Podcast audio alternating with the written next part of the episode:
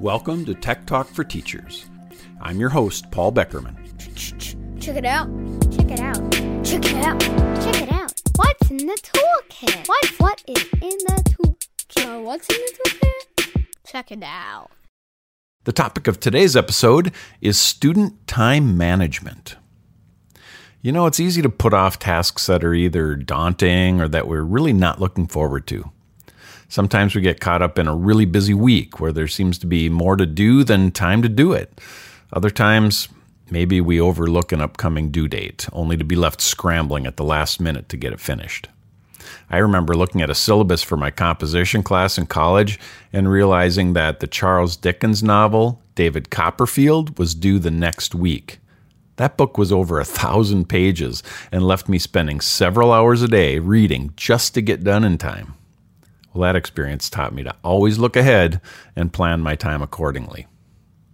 But let's face it, students don't always have those skills, and it took me till college to, to figure that out. So that brings us to the topic of today time management. Time management's a skill, and while students may not naturally be great at it, it's a skill that can be learned. In fact, if we can coach our students to use effective time management strategies, we'll be doing them a huge favor and empowering them to take control of not only their learning in our classrooms, but we'll be helping them to manage many other aspects of their life as well. So let's take a look at four strategies for becoming better time managers. What are some cool tech tools I can use? Two tips. Instructional technology. Number one, teach your students to use a calendar.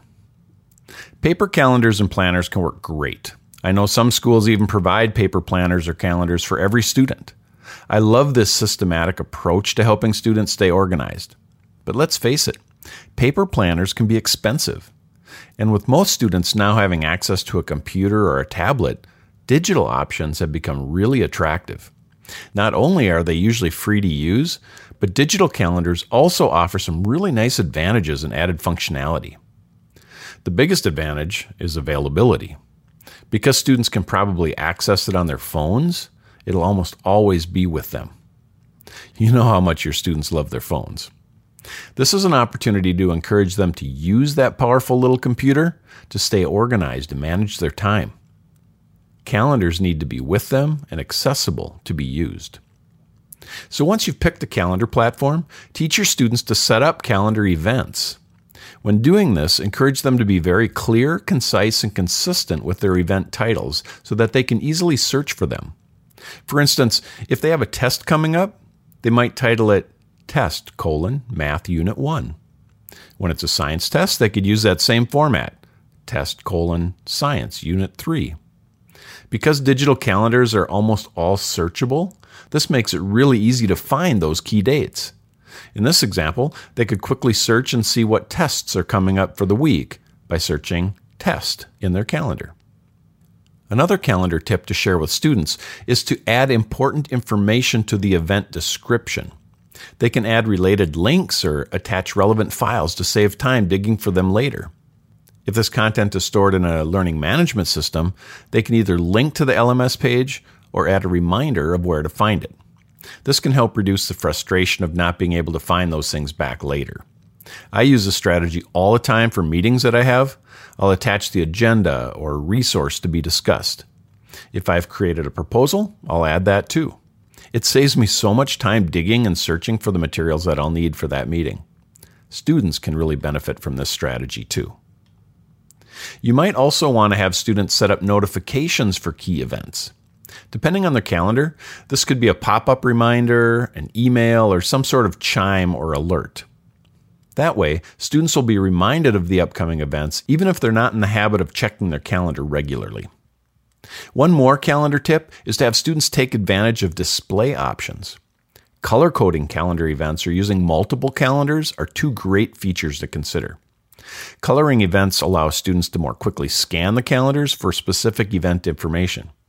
Maybe tests and project deadlines are posted in red, sports practice is green, and work hours are orange. Or maybe they prefer to have a separate calendar for each part of their life school, work, and personal. Most calendars allow these multiple versions to be toggled on or off to either display all events or to filter down to one calendar at a time. Students can find a system that works best for them. Oh, yeah, and make sure that they know how to toggle between day, week, and month views. This might seem simple, but it's important not to assume that every student knows how to do this. The second strategy is to have students create prioritized checklists. This could be done in conjunction with a calendar, or it could be a one stop shop if calendars are not their thing. There are a number of great digital options for this. One simple approach is to make a checklist on a Google or Word document, or maybe a Google Sheet or Excel spreadsheet. The spreadsheet option is nice because you can insert little checkboxes to mark off when each task is finished. I suggest bookmarking this resource for easy and quick access. You know, if students can't find their checklist, it's not going to be used. If you want a tool designed specifically for creating checklists, you might want to check out Google Keep or Google Chrome extensions like TaskAid or Sticky Notes. Google Keep is nice because it integrates into other Google products on a convenient little sidebar off to the right for quick access. Extensions are nice because they can be pinned up on your toolbar at the top. Another effective option is to use the Notes feature on your smartphone. I use this all the time for shopping lists or short term to do items. It's convenient, easy to use, and it's right there on the main screen of my phone. Whatever you use, the key is to make it easy and accessible. If it's in a place students visit regularly, they'll be more apt to remember to use it and check it often. Of course, having a list is only part of the process. Then, once the events have been added, it's important to prioritize the items on that list. I had a former colleague often remind me if everything is important, nothing is important. So prioritizing is really important. It forces you to decide what is the most important. Maybe put these items at the top of the list or create some sort of a system where you star them or color code them to give them priority. If you have a really big project, you might even consider having a separate checklist or project planner just for that project. You could link out to it from your main list so it doesn't get lost, but having a dedicated planner for those big projects can help keep the main list simpler and cleaner. If you'd like to explore some options, we've got some great templates available on our website at avidopenaccess.org. We'll make sure to link shortcuts to that on our podcast webpage for this episode. Time management strategy number three is to create a daily or weekly action plan. If students create a beautifully color coded calendar or a detailed checklist and never use it, they're really not gaining much. Help them set up a regular time to review these resources and make a plan of action.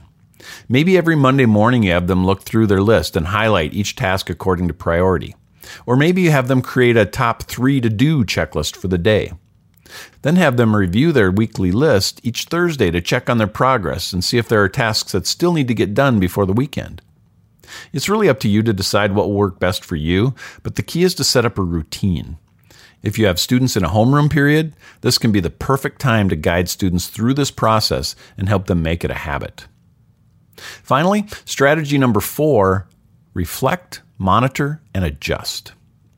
Very few plans are perfect on the first attempt, so be sure to have your students do a self check and evaluate how their process is working for them. What's working well? What needs to be changed? If you can help them develop a plan that works effectively for them, you are giving them an important life skill that can help them manage time more effectively and efficiently in many aspects of their lives beyond school. Oh, yeah, and they will probably be more likely to get their schoolwork done for you as well. The tips that I've mentioned can work for students of all ages, although you'll need to scaffold or adjust them depending on the age of your students.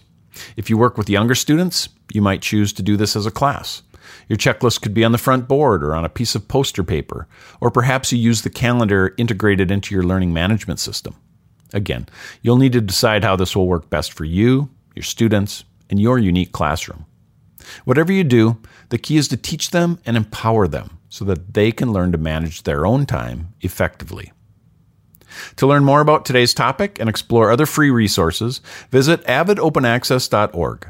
Specifically, I'd encourage you to check out the article titled Develop Your Students' Time Management Skills.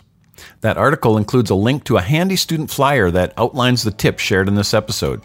You can make a copy of it, edit it, and share it with your students. And of course, be sure to join Rena Winston and me every Wednesday for our full length podcast, Unpacking Education, where we are joined by exceptional guests and explore education topics that are important to you.